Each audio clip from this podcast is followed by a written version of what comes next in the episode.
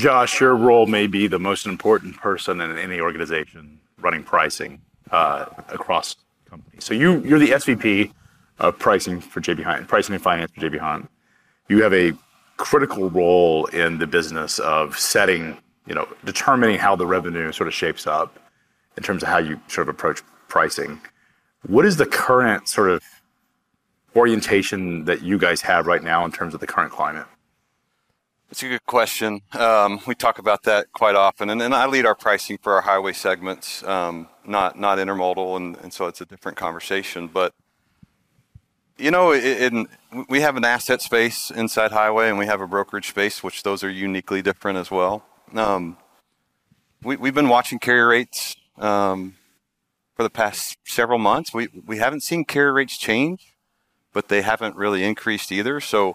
We've been in a market that we've been in a wild market, and I don't have to tell the audience that. We we we started um, really 2020 as we were coming into 2020. and You know this, Craig, there's natural cycles in in, the in the truckload space. And we were already on our way to a natural natural cycle of upward um, rates uh, and and imbalances of supply and demand. And then COVID happened, right? And we don't have to rehash COVID, but COVID stopped everything. And then after COVID stopped everything, there was a dramatic increase, whether through stimulus and um, shutdowns and whatnot. There was a great uh, demand for products, right? And so we went through the most volatile upward swing in the market, and now it's reversed. And now we've seen the most volatile downswing we've ever experienced.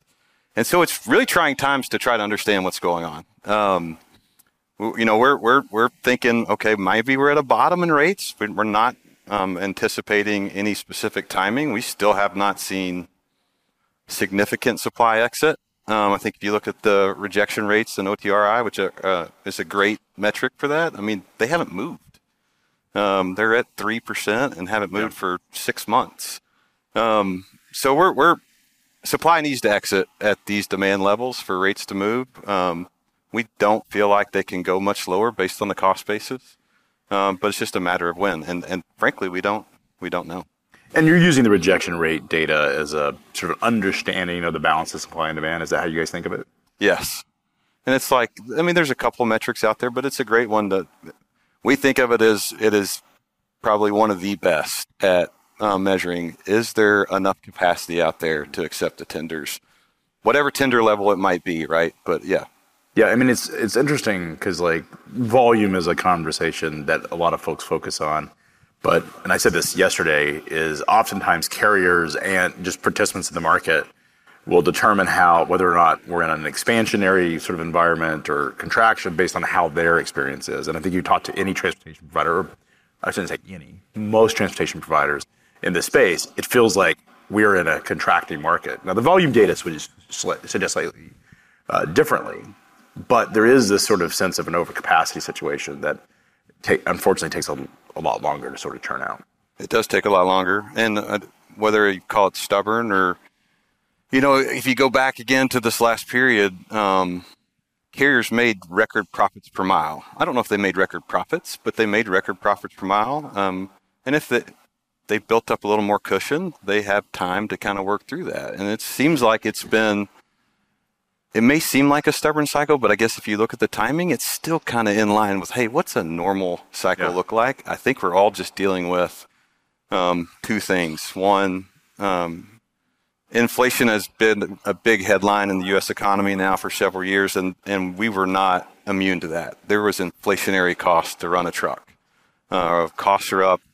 You know, you look at the ATRI, which is an independent data source, costs are up from 2019 anywhere from 20 to 30 percent. So we we have faced, uh, and carriers have faced inflationary costs.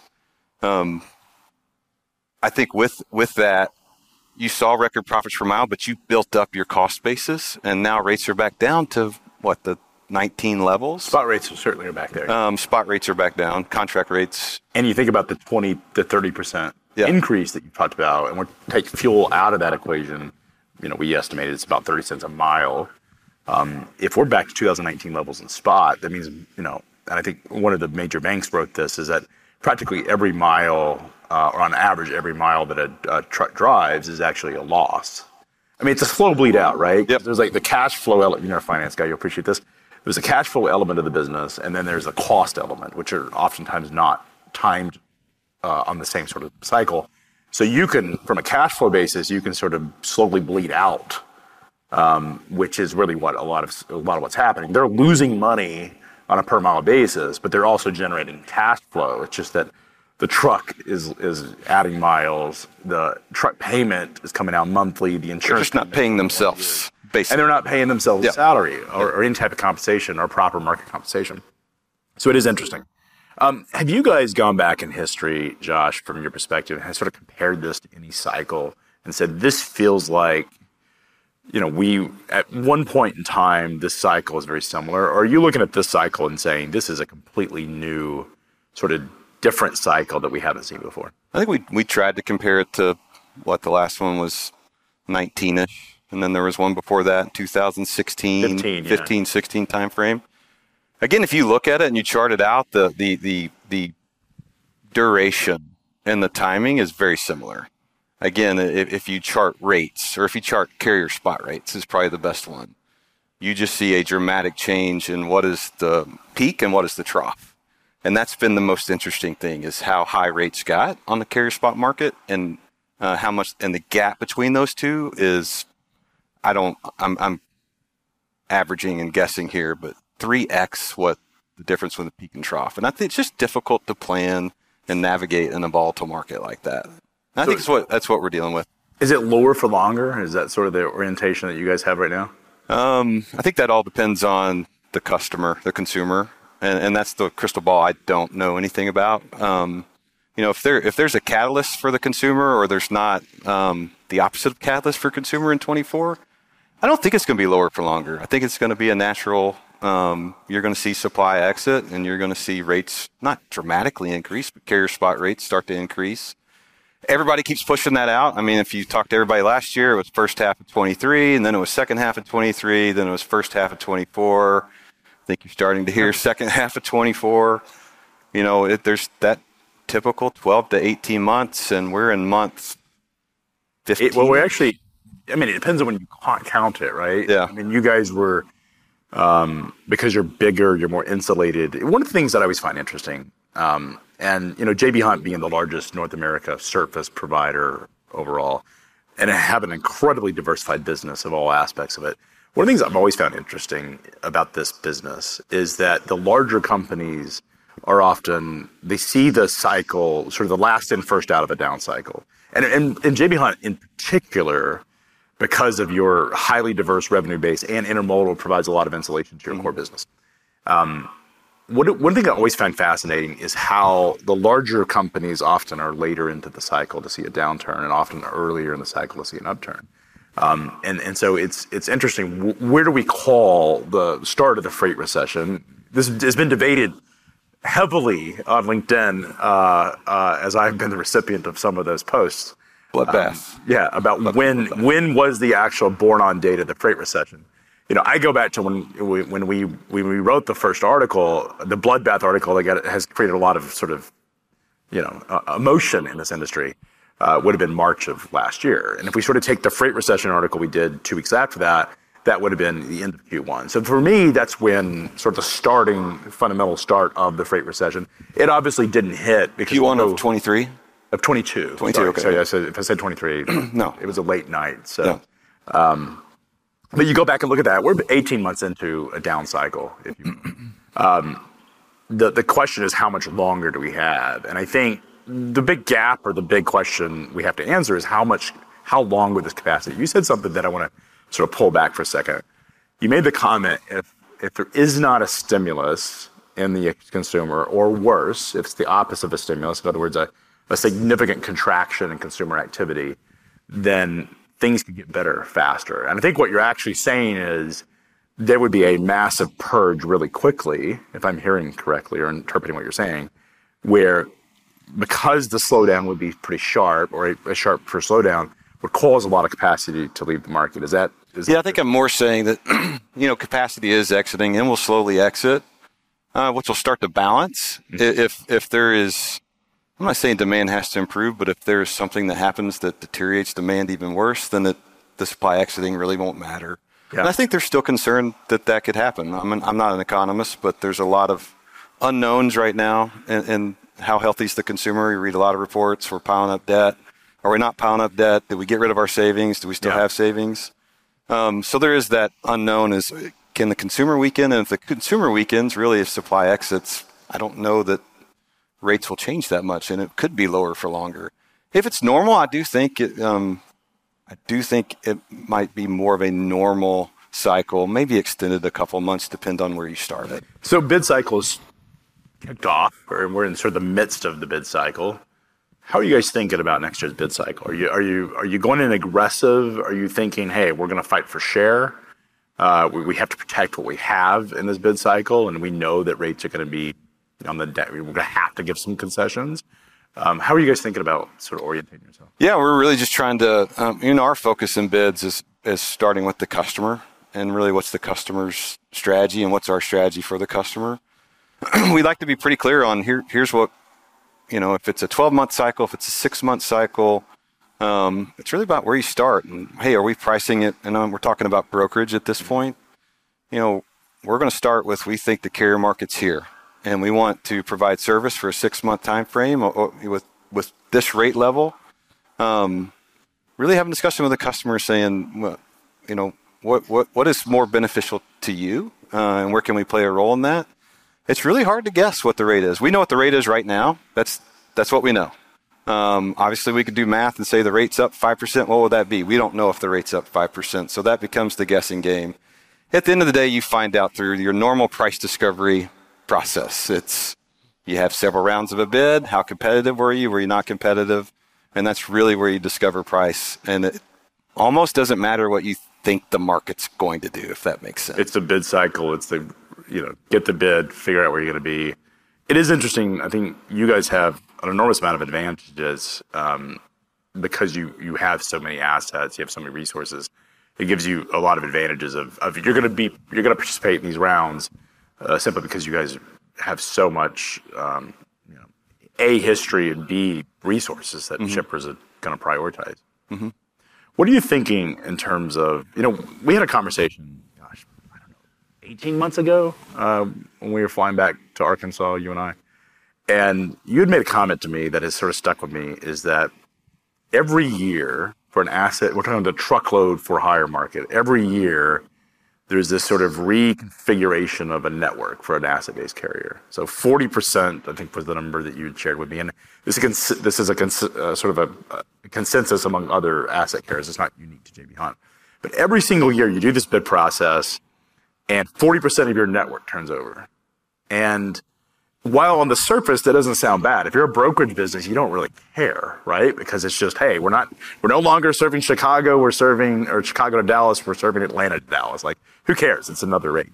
But for an asset-based carrier that has hired drivers on lanes, that has run a network, is when you remove that 40% this turnover, it actually doesn't just hurt that one lane. It actually impacts the unit economics of the entire network.